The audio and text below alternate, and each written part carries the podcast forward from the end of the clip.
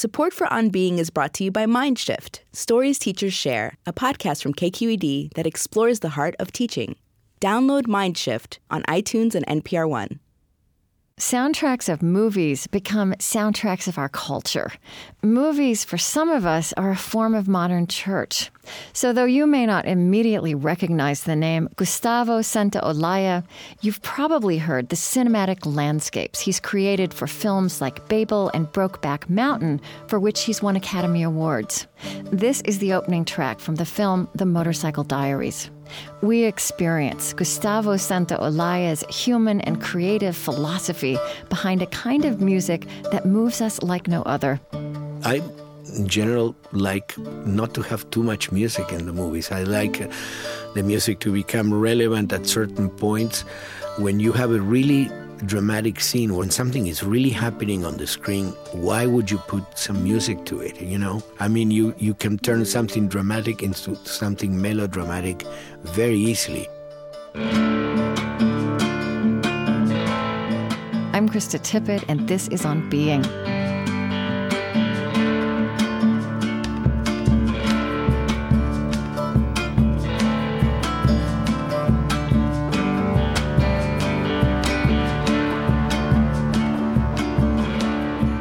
Gustavo Santaolalla grew up in Argentina in the time of the military junta and the trauma that became known as the Dirty War.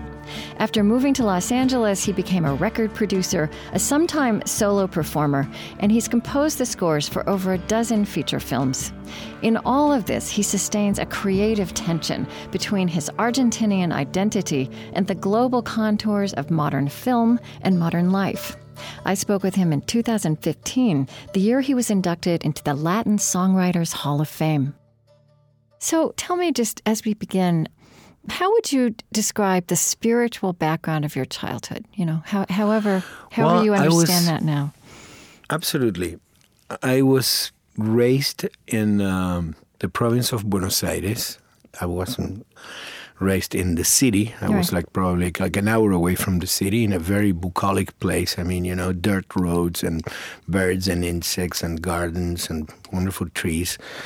Uh, my parents were Catholic. I mean, uh, my mom's still Catholic. My dad passed away when I was young. And I was raised Catholic. And um, so I always find a connection between music and and kind of that spiritual life that came to me basically through, you know, me going to church and, and what I was learning there. Uh, I started playing guitar when I was five years old. Right. Uh, so it was a very early age. And, you know, I, I could really connect the music and, and that art, you know, to to my spirit. Mm-hmm. And, um, you know, I was an altar boy. I mean, I did, you know, all the, the things. And I was very interested in the church, actually. I thought of becoming a priest when I was a, a little kid. But by the time I was eleven, I went into a spiritual crisis. Um, that, that's, so I say went, that's young for a spiritual crisis. You were a prodigy in your spiritual crisis. Uh, well, and uh, so I went I went to the priest and um, told him my um, questions. And they called my parents and uh, they, I don't know, I think they even planned to exorcise me or something. And, and uh, my father, who was an amazing guy, just told me, you know, listen, if you don't feel it anymore, you shouldn't do it, you know. And that was it. They, I was never uh, called mm-hmm. upon that subject anymore by my parents, and they just let me continue with my own search, mm. which I still do until this day. And then I went into, you know, different searches in my life. I um, actually lived in a commune between eighteen and twenty-four, and I led a pretty uh, monastic life. I mean, we're talking about years, you know, where we're, you know, the hippie years and, you know, other type of also of communes. But, you know, we... The, yeah, we I've did, seen that described as a yogic commune that you were in. Absolutely, uh-huh. Yes. And we did, you know, uh, comparative studies of religion. And, really? And it was a great... Yeah, and it was you were a, great, a band, right? But you were... you were. I, I, we were in a big band, a yeah. band that was, you know, and for I've a while, like a fusion one. Of rock and Latin American folk. Absolutely. Uh-huh. Arcoiris was the name of the band, Rainbow. Right. And um, so, but I, I led a truly monastic life. I was mm. not only, I mean, I didn't do any drugs or alcohol. I didn't eat any meat. I mean, I was vegetarian in Argentina at a time where people looked at you like, is this guy okay? Is he sick? I mean, how can he not eat meat? Uh, but also I was celibate, you know, I mean, all, all really? those years, you know, yes, uh-huh. yes. I mean, in the in the pinnacle of success with my rock band, I, uh, I practiced Kundalini yoga and, you know, so transmute my energy, and uh, it was a great learning experience, and lots of stuff that I learned there I took with me for the rest of my life. Yeah. Let me just ask you about, so that yes. was your first band when you were sixteen, but yes. I've seen two interesting musical influences from your early life, and one of them is tango, that you just yes. that you grew up listening to tango just around the mm-hmm. house. Uh, and the other was the Beatles. Of course. Well, the and, Beatles are like my, my, I think, you know, I mean, I, of course I, I was listening to music before the Beatles came, yeah. you know, and to our light, but but uh, really the, they made the difference, and they were a guiding force, and, you know, still are. I mean, I believe they're kind of like my musical parents, you know. Huh. Um, but uh, tango, I, I, you know, it was music that was a- around the house, and it was around uh, everywhere, because you can hear tango in, on the buses, or, you know, on the radio, at home. My father used to sing every morning. Meanwhile, he, he shaved. He would sing, you know, tangos, and he would stop the shaving to, you know, finish a phrase of, of, of a tango.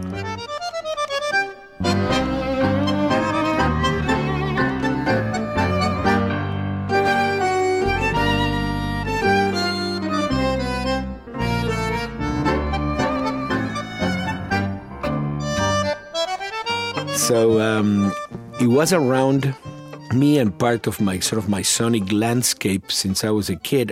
At the beginning, really, I mean, I didn't get it when I was a kid, but when I became more more involved and I had my band, I always had tremendous respect uh, for the musicians and for the genre. I mean, the genre is such an unbelievable style of music. I mean, it's a style of music that can be so sophisticated and yet so popular. Mm-hmm. I mean, you know, you, people... Both of those you know, things at the same time. Yeah. At the same time. Yeah. And so I always f- was very, very respectful about it. And I, and because I am a, a sort of an advocate of the concept of identity, and I always felt that uh, it was very important for me to show... Uh, who I am and, and where do I come from in everything that I do. I knew that at a certain point, tango was going to come into my life. I just, you know, had to wait. And and I think uh, in my case, although there are some great young uh, tango performers and artists involved with the culture, in my case, I mean, I think age played an important role. I think... Uh, how, how, what do you mean by tango, that? Well, I think tango... taps into subjects in such a passionate and with such a experienced in life that you have to really have lived some time to really appreciate it. You know, I always find very, almost I would say ridiculous, you know, when, when you see a little kid on T V singing a tango, I just think that... That, that they can't you, get it, that they can't possibly understand it? No, because I think, you know, you need to have uh, some uh, true, uh, you know, heavy experiences. I mean, you have to ex- have experienced life to be able to interpret properly that genre. Vieja viola, garofera y vibradora de mis tiempos de parranda y copetín, de las tantas serenatas a la lora que la dueña de mi cuore y patrona del bulín. ¿Cómo estás de abandonada y silenciosa después que fuiste mi sueño de canto? ¿Quién te ha oído sonar, papa y melodiosa? No dice que sos la dueña de mi pobre corazón. Es que la gola... So in my case, yeah. It really worked that way. Uh, you know, I, that's when... when I decided to explore in the in the genre. And since I'm not an academically trained musician, I don't know how to read or write music, but uh, the, my, my way really to learn is by doing it, you know, playing mm-hmm. it or listening to it or being close to somebody that, that is a master, so I can learn something from uh, that way. And um, and so I did a project called Café de los Maestros that involved, uh, uh, I think, the greatest uh, tango players alive at the moment. Unfortunately, that project, you know, came out in two thousand five, and most of the people that participated on that uh, are now gone. And so it was great to actually capture them, uh, still vital, still, you know, doing great music. And it was a very, very rewarding experience.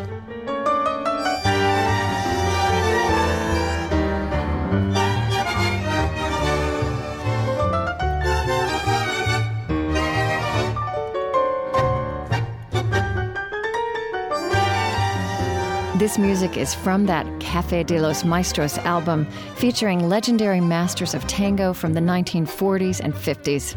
I'm Krista Tippett, and this is On Being. My guest, Gustavo Santaolalla, is best known in the U S for his Oscar-winning soundtracks to movies like Babel and Brokeback Mountain.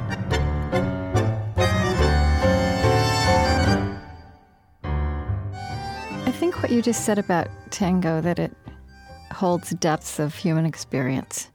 One thing that people experience in your music, and probably most people have experienced that through through the m- music you've written for movies, Brokeback Mountain or Babel or Motorcycle Diaries, um, is this scope of human experience, laughter and joy and pain and heartbreak and loss, that all those things are there together. And I do want to ask you um, if you think that that was also informed by growing up in Argentina when you did. I mean, you, you talked about identity as this theme that runs throughout your life and yes. your spiritual search and your music. And I, yes. I just wonder if you'd say a little bit more about that root of your own identity. Yeah, I, I think, I mean, there's a combination of many things. I mean, as I grew older and did more, I mean, lots of times I've been able to articulate things years after I've you yes, know, I right. played them. For example, I mean, now I can talk about my use of silence and space in the music, but it was totally something that was, I mean, unconscious in the sense. I mean, that was the way I heard that it should be played, you know, not, not that it was something that I was doing on purpose, that there was, you know, an, a logistic behind that decision. It was very intuitive, just like everything that I that I do. Can and you, I think... Can you think yes. about a, um, uh, something you've you wrote or where you observed the silence or space later on? A piece I of think Brokeback Mountain is a great example, uh-huh. you know? Like uh, uh, in some of those, uh, the first, I mean, the, the first theme that plays when the, the movie opens. Dun, dun, dun. And so there's all those spaces, you know, I mean, I love that moment where you're kind of suspended and you're, you know, it's not the silence that occurs at the very end of a tune, but it's a silence that occurs between two notes. Mm-hmm. I, I like to think that, you know, playing a lot of notes is something that is easier to achieve. You just practice a lot and you get to play a lot of notes. Not playing, it's a little bit more difficult sometimes, you know?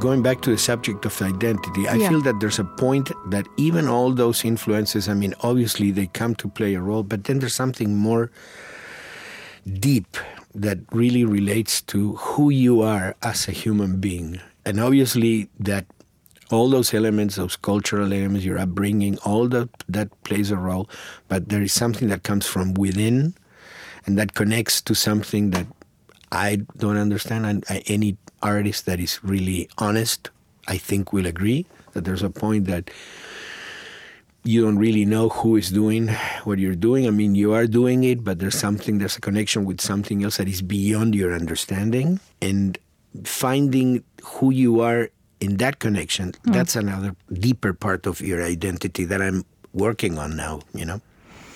That's, yeah, that's really interesting. And it's also something that's really hard to talk about, right? To put words around. Absolutely. Yeah.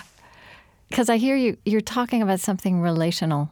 And like whether you want to call that God or Yes, I don't like, I mean, for many years, you know, I mean, I, I, I'm kind of like an agnostic now, yeah. you know, and I, I've, uh, I do feel that there is something that is uh, bigger and stronger than me, than each one of these elements that we are, you know, part of, mm. you know. Mm-hmm. And that somehow that's in the creative process, that you experience that through the creative process. I believe so. Mm-hmm. I believe so. It's something that is really beyond me.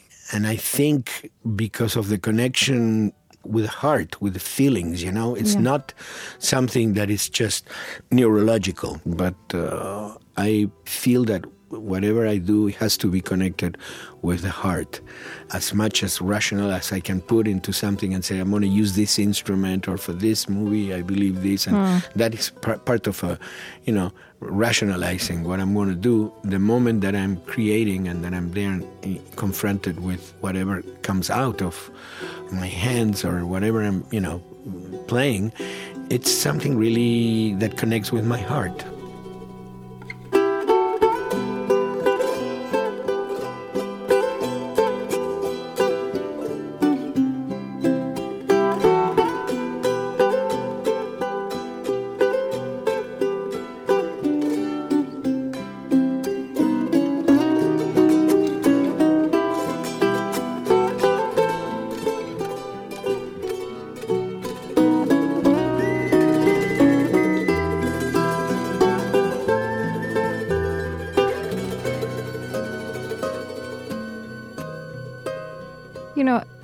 There's also, well, there's very much in your musical career this transcending boundaries of identity.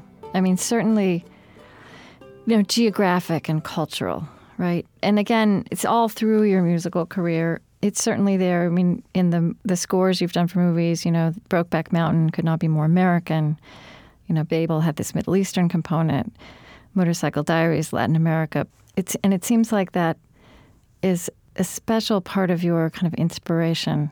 Um, how, how does that fit into kind of your, I don't know, I would say your philosophy of music or what music can do? Well, I do believe that part of, you know, you know, you have an identity, a first identity that is related probably to your family. Yeah. Then you have an identity with your block, the block that you live in, yeah. then your neighborhood, then the city, you know, then the country, then the region of the world, and then finally the world. There is an identity of us as planetary beings. Mm. And specifically also, I mean, in those examples, Brokeback Mountain and Babel and Motorcycle Diaries, I, I did want to, you know, also obviously express in the music, you know, the backdrop that this music was set up against. But at the same time, I wanted to give it a universal feeling. I think um, yeah. in Brokeback Mountain, for example, I know that there is an influences of, of Atahualpa Yupanqui, who's a who was a, an amazing guitar player and, and singer-songwriter for, from Argentina. Probably nobody knows this, but I know that, mm. that there there is an influence. And I'm, I'm pretty sure if somebody from Texas would have done the music, it would have been different, you know? Mm. And yet, you know, it fit.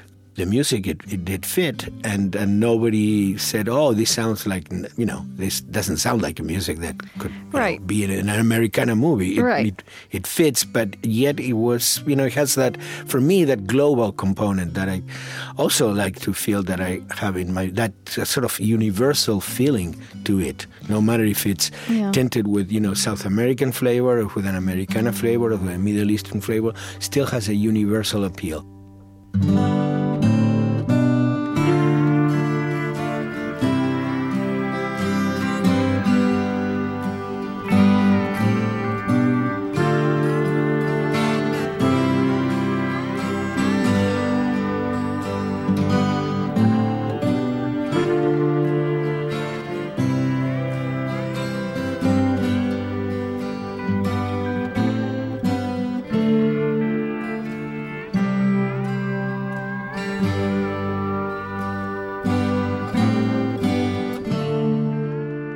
Talked a minute ago about the different layers of identity that pertain to all of us, the, you know, from the very personal to the global. Mm-hmm. I think, though, even though in the twenty-first century we live in a globalized world where our fate is tied in very concrete ways to people across the globe, that heart connection to that reality is not always easy to muster, right? We haven't all made that leap in our minds and hearts. I'm sorry, to, you, you said our fate is connected? Yeah, that our fate, faith? I mean, we genu- genuinely are tied to the fate of people around the world. Absolutely, right? We're all connected. But we don't always, you know, it, it can also be an abstraction. And it seems to me that through music, you actually have access to that, to those music overlapping is, you know, identities in a way that... I, I, can... I have to... Ag- I agree with you, uh-huh. because I, I think music is a, is a different art form. I mean, I've been told this by the some of the these great directors that I had the opportunity to work with. I mean, and, and not just one of them, but, you know, three of them, you know, the great ones, Alejandro González Iñárritu, Walter Salles, and Ang Lee. I mean, they manifested how sometimes, you know, they feel envy about a musician because, you know, for their art, there's so many steps involved in the process of making a film, you know, right. Getting the camera and shooting a scene and editing and looking at it and act. I mean, whereas, you know, you grab, grab a guitar and you can just create a moment and then it goes. Boom, that's it.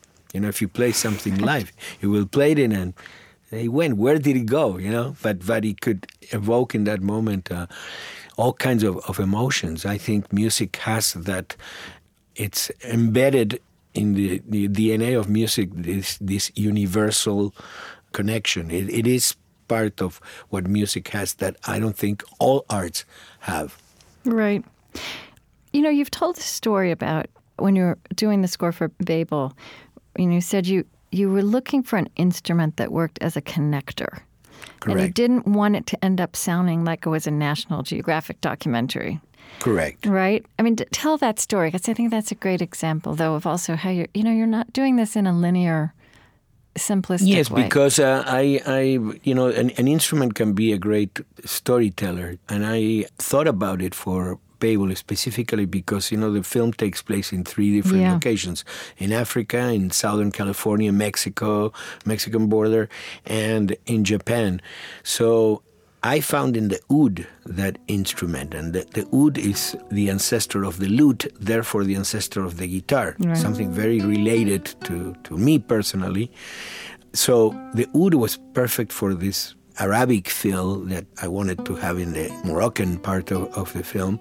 Uh, but although I don't play the oud like a traditional oud player, because they play with a plectrum, I play with my fingers. It, it's a totally different uh, groove.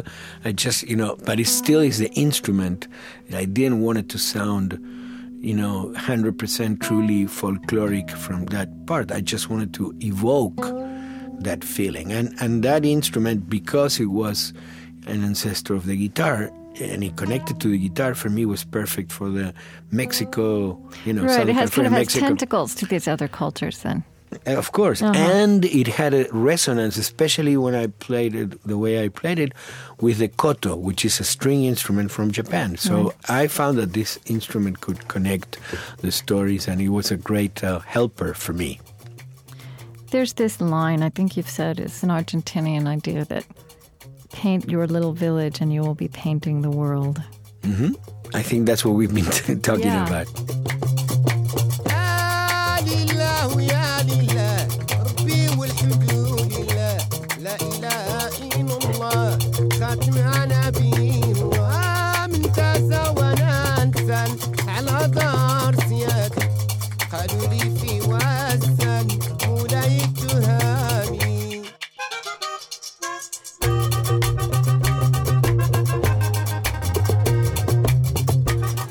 You can listen again and share this show with Gustavo Santaolalla through our website, on being dot org. I'm Krista Tippett. On Being continues in a moment.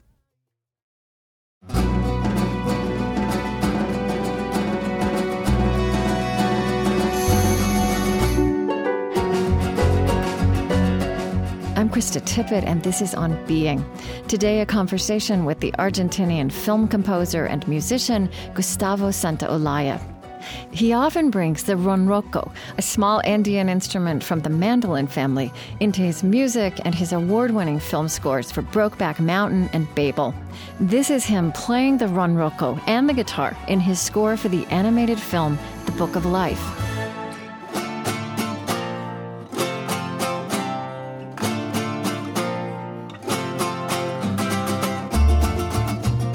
Gustavo Santaolalla is based in Los Angeles, but he grew up making music as the Dirty War began in Argentina, in which so many people disappeared at the hands of a military junta. He's remained steeped in a Latin American sensibility, even as he scores films that evoke the global contours of modern life. You know, I wanted to ask you about what you've learned about how music works with movies and in movies mm-hmm. to deepen and, you know, complete that experience. But I'm wondering, as, as I'm listening to you speak, whether, you know, in fact, the music in movies is, is part of what draws us on an emotional level into that, like makes this experience that we're watching, the story, connects on another level to our own internal lives. Yes, I'm going to talk from my yeah. particular experience because there's, you know, so many ways to, to tap into this. And there's people, you know, that do a different type of work and still is amazing. You know, people that work with huge orchestras yeah. and with movies that have music and music and music and music. I mean, you know, I mean, I've done some of that too. But in general, you know, my approach has been always more more minimal and with a discrete use of music. I find that music uh, in movies, I, I in general like not to have too much music in the movies. I like uh, the mm. music to become relevant at certain points. Uh, you know, when you have a really dramatic scene where something is really happening on the screen, why would you put some music to it? Mm-hmm. You know, I mean, you, mm-hmm. you can turn something dramatic into something melodramatic right. very easily. You know, I find that also very uh, disturbing sometimes in documentaries. You know, when you have something that is a very strong reality or very, yes. and you put music to it, and then it kind of like trivializes. Well, that, it can also be seeing, emo- you know, emotionally you know. manipulative. Exactly. And yeah. then so I I always like to be more discreet with the music, to try to, you know, let the scene finish and then come in with the music to kind of support and let you as an spectator emotionally get that scene sink into you, you know, but mm-hmm. by the help of the music. But once that the, the scene is done, you know, so I really dislike when, when I see, I mean, I could see, picture uh, myself watching a, a director and an editor in a, in a room looking at a scene that is not working and saying, you know, let's put some music, you know, let's let's right. see if we can we can solve this with the music, you know. Right. Uh, and uh, I just don't like that, and I see that a lot. Huh. But also, I was really intrigued to learn that you, do you always write the music before the film is shot? I don't, but that's my, that's my favorite way of, of working. I mean, but that's I really so like, surprising, I think, to an outsider. I mean, I, one would never imagine that that's even possible. Well, the biggest example of that is Brokeback. I did the whole score of that movie just from the script. And one meeting with Ang Lee. Really? And, uh, before they shot one frame. And obviously, I mean, it was the genius of Ang Lee to say, well, we're going to put this piece here, we're going to yeah. put here this, we're going to repeat it here. But he had, by the moment he you know, sat down to to edit the film, he had a basket full of music, you know, that, mm. that it was inspired mm. by the story, the characters, and by talking to him just once, but, you know, had a great meeting with him. I like to work that way, more in an abstract. And then, obviously, you know, adjust it to a particular scene or, you know, edit it to the image or, you know, work, and if you need to extend a part or something. But the themes, the mood of the music of the, of the film, I like to do it that way. And I feel like, for example, Ang will listen to the music during the shooting and play the music to the actors. I know Alejandro González Iñárritu, in some of the hospital scenes in twenty-one grams, he played the music on the set because oh, he was going to replace the sound anyhow. Yeah. So he could kind of create a mood by playing the music. And um, so I think the music also becomes kind of a part of the fabric of the film in a different way. Yes. Uh, Rather than, than an accompaniment, it's part of the fabric. And yeah, and usually, I mean, I have to say, in the, the way the, the industry works is that the musician or the composer comes at the very end when yeah. the movie is already edited with some temp music, yeah. which is music from other people, from other movies, and then the composer kind of has to, you know, chase that temp. And it's not mm. really very creative, to right. be honest. I, I just don't don't like to work that way. I don't do many films. I, I'm very, very uh, picky about selecting the films that I get involved with, but I feel very proud of them, and I like the way that I've been able to work in them.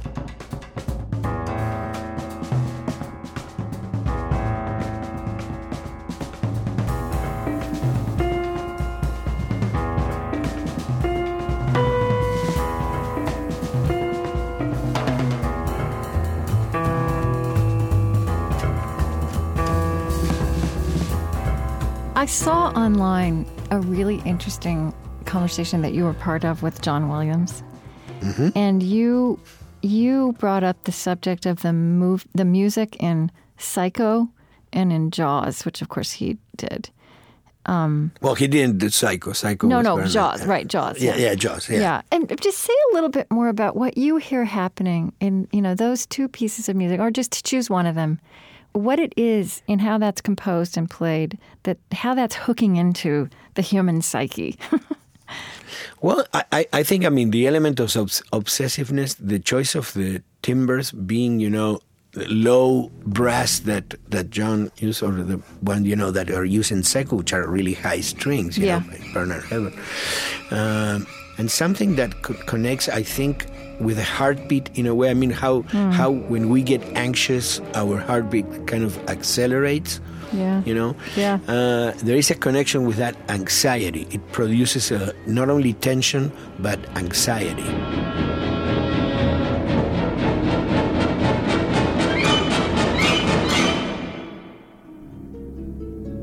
I think that, that that's really interesting about those two pieces, that because you know tension you, there's a lot of pieces that create tension, but these pieces not only create tension, they create a high level of anxiety. Yeah, I mean they mastered it. There's there's you know other pieces in history, but I think those two are you know iconic.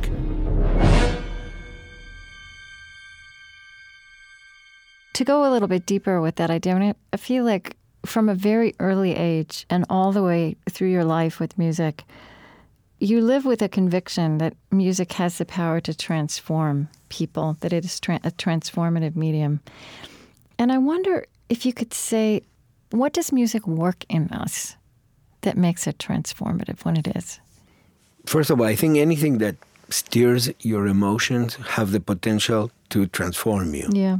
And I think music has that power, you know, it's, it's something that really, even if it's something that we can't necessarily articulate, there is a process for me of uh, when you are confronted with a work of art and with a great piece of music, of learning something different uh, about the world, about life, about yourself, and I think that transforms you.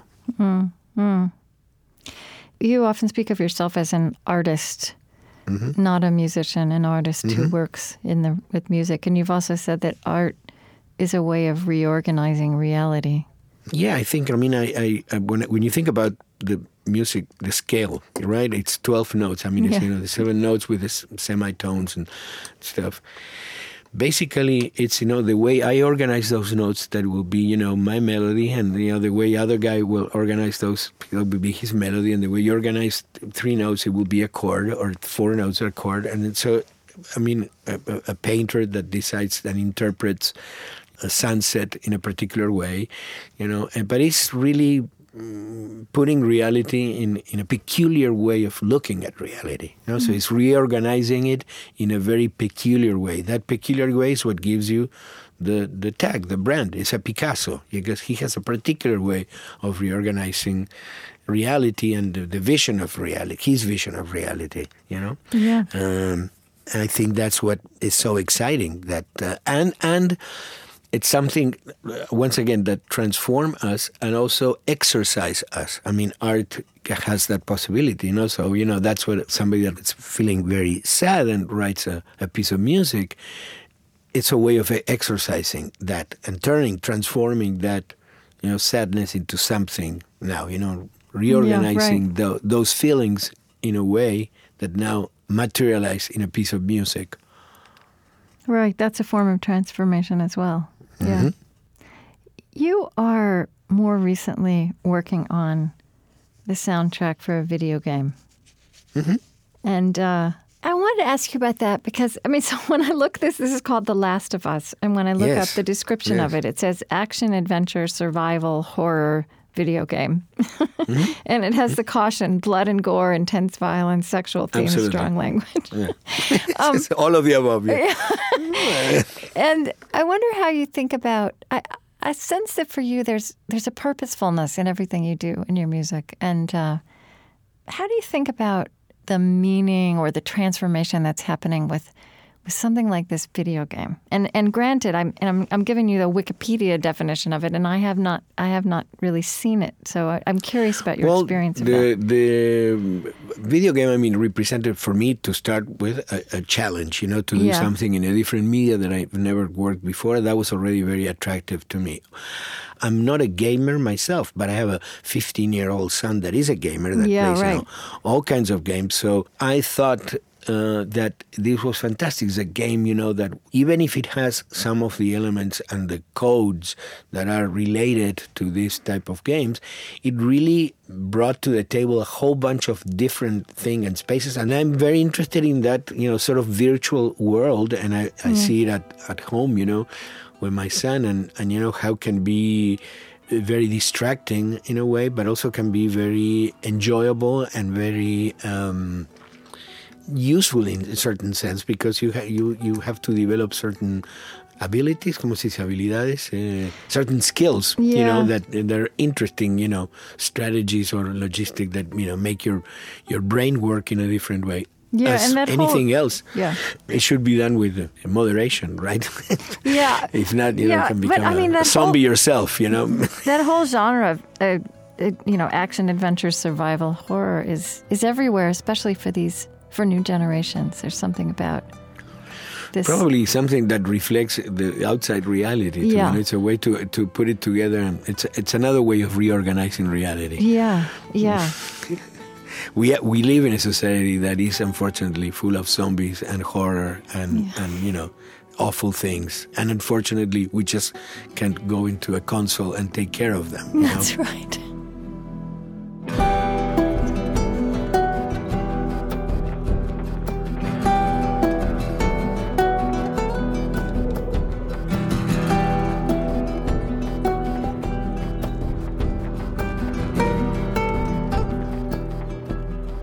This is from Gustavo Santaolalla's score for the popular video game The Last of Us.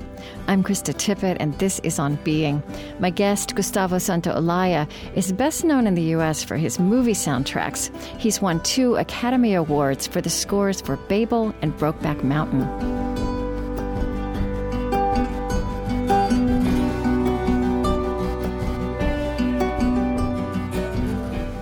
You know, one thing we haven't talked about yet is um, Motorcycle Diaries, which was about Che Guevara. Yes. And, you know, my colleague Lily, who's who's Colombian, you know, talks about how how especially people in Latin America saw that and reacted to that. And just the question about, you know, your own identity, which we talked about in the beginning, as an Argentinian, as a Latin American, um, as a global citizen, just was that story and was working with music with that story meaningful for you in a special way? It was very meaningful because I would say that, you know, I, I come from that generation um, yeah. where, I mean, all all those moments were happening at the same time. At the same time that the Beatles were happening, yeah. Che Guevara was, you know, in full force. You know, so, I mean, lots of things. And, you know, and Eastern philosophies were coming.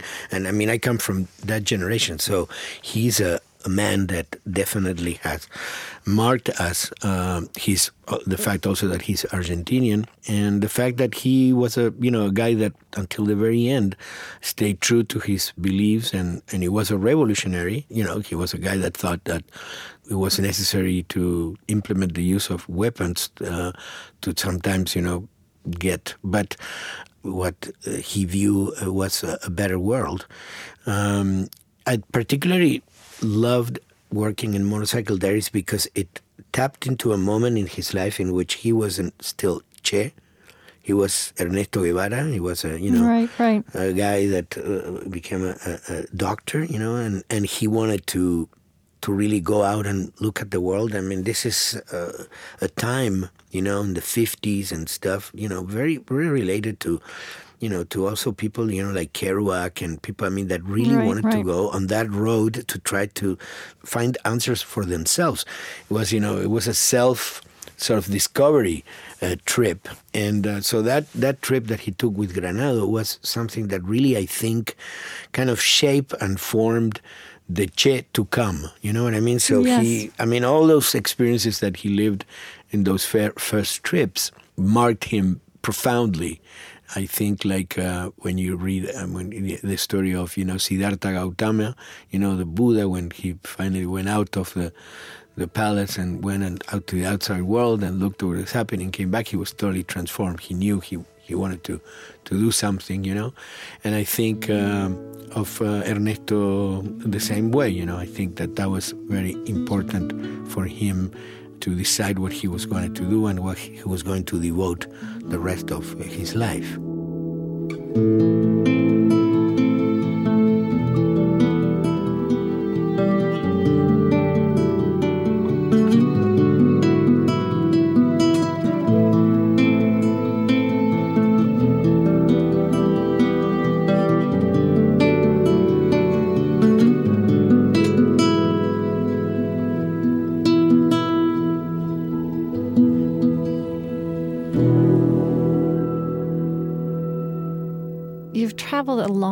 From your childhood uh, mm-hmm. in Argentina, you traveled a long way musically and geographically. You, you left. You you've gone back. Um, it seems to me that you've always thought about identity.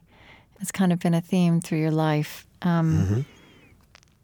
and also had music as a as a source of spirit and meaning. And I, I wonder what what have you learned about, you know, what what do you know now that you that you didn't know when you left Argentina at twenty-four? What are what are some of the insights that have come with time and experience that you might not have guessed then? Well, I think, I mean, one of obviously transformative experiences to having kids, to, yeah. you know, to to have uh, children, and, and all of my my children were born here in the United States. I mean, the, the bilingual, and they know they go to Argentina at least once a year, and they have traveled extensively. So they have that.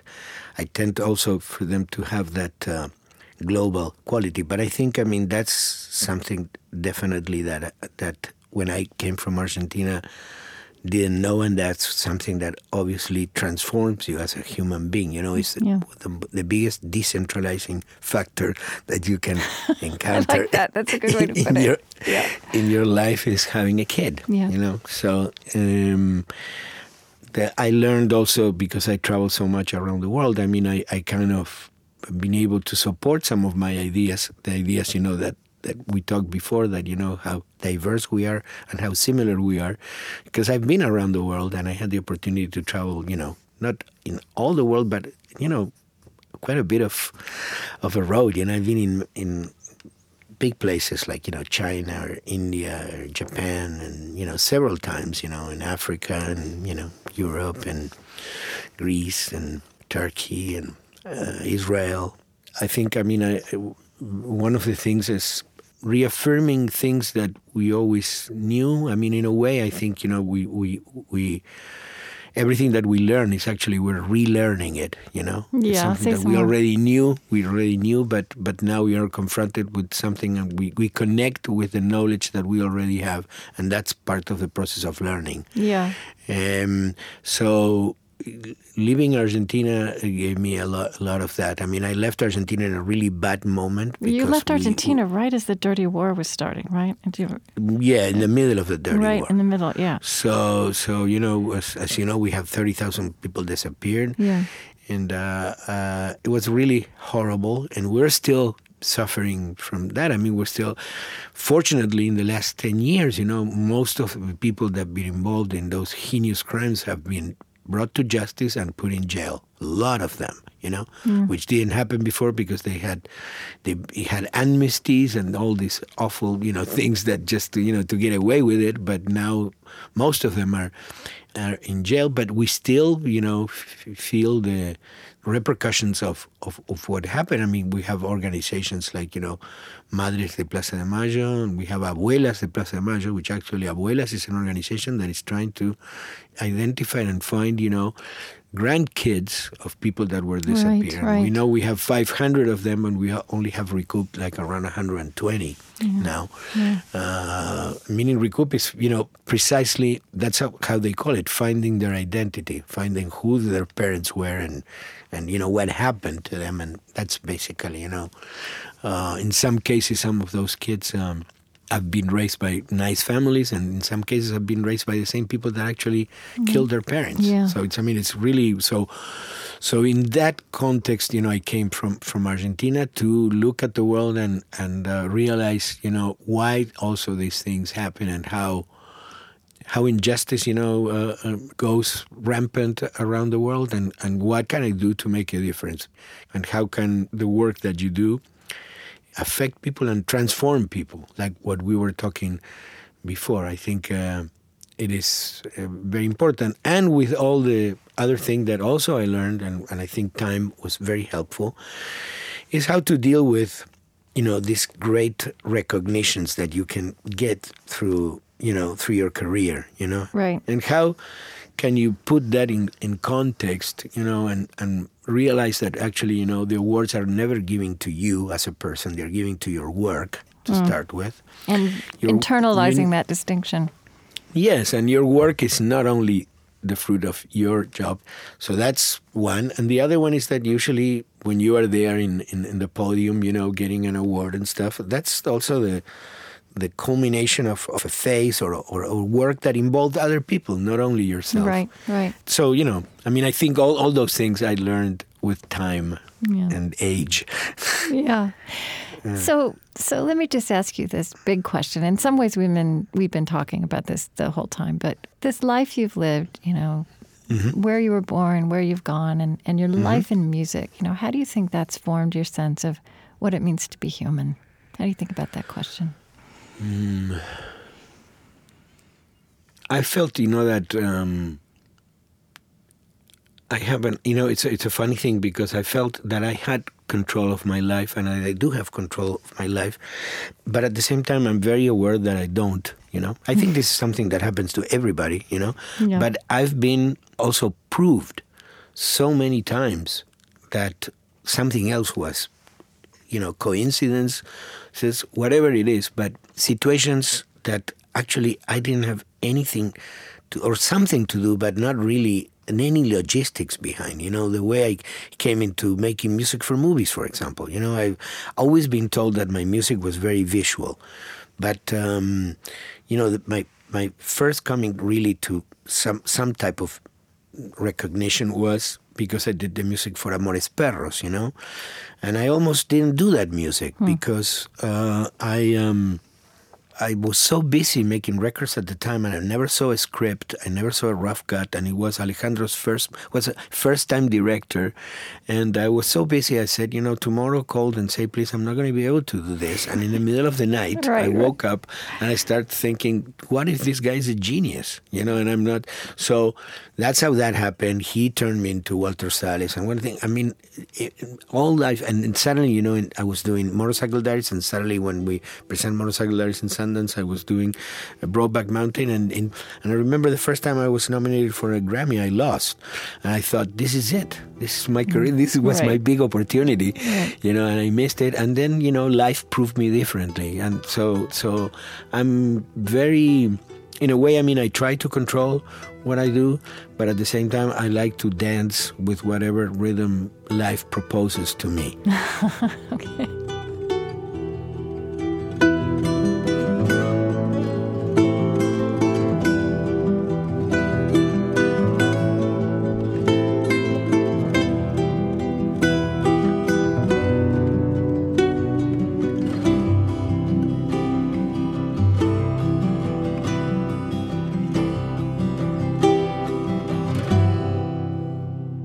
Gustavo Santaolalla has composed film scores for over a dozen features, including Amores Perros, The Motorcycle Diaries, Brokeback Mountain, Babel, On the Road, and Wild Tales. He also composed the opening score for the hit Netflix series Making of a Murderer. His latest solo album is called Camino. In case you missed it, we launched a shorter-form podcast this year, Becoming Wise, vignettes in the mystery and art of living. These are shareable seven to twelve minute dips into wise and luminous lives and nourishing ideas urgent for our time. People like Brene Brown, Elie Wiesel, Seth Godin, and Maria Popova. And you can download all twenty episodes from the inaugural season right now, wherever podcasts are found.